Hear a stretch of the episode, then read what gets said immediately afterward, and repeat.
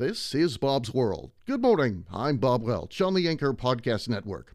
An Idaho library is hailing the return of an overdue book. It was checked out over a hundred years ago. More in a minute. Hello? Man, where are you? I thought you were coming. I can't. I'm in bed with the flu. The flu? Whoa, whoa, whoa. Grandma's about to crowd surf. Man, I'll call you back. Don't get stuck at home with the flu. A flu shot is safe, effective, and you can get it at the same time as your COVID 19 vaccine. A flu shot is the best way to prevent the flu and its potentially serious complications. Don't get flu FOMO. Learn more at getmyflushot.org. Brought to you by the AMA, CDC, and the Ad Council. The public library in Boise, Idaho tells the local NBC television affiliate KTVB. The book, New Chronicles of Rebecca by Kate Wiggin, was returned recently to the Garden Valley Library and transferred to the Boise Public Library's main branch. Librarians in Boise say the book was checked out November 8, 1911. That's 110 years ago, from Boise's Carnegie Library, which has long since ceased to operate as a library.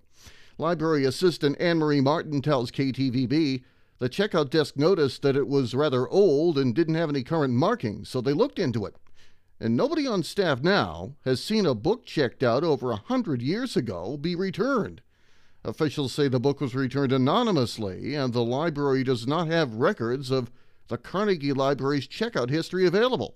So the tome's whereabouts for the past 110 years are likely to remain a mystery.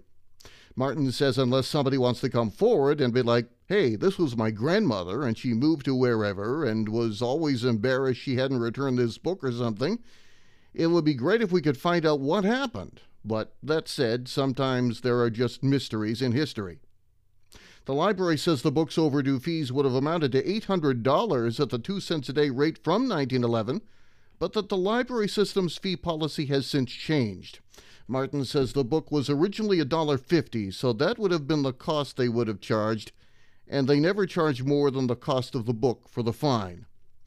As I know I have listeners out on the West Coast and even overseas, if you know anything about this, I'd love to know.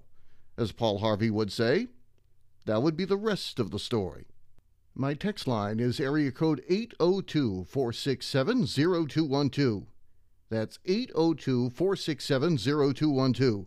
There's a voicemail attached to that line, too. I'm also on Twitter and LinkedIn.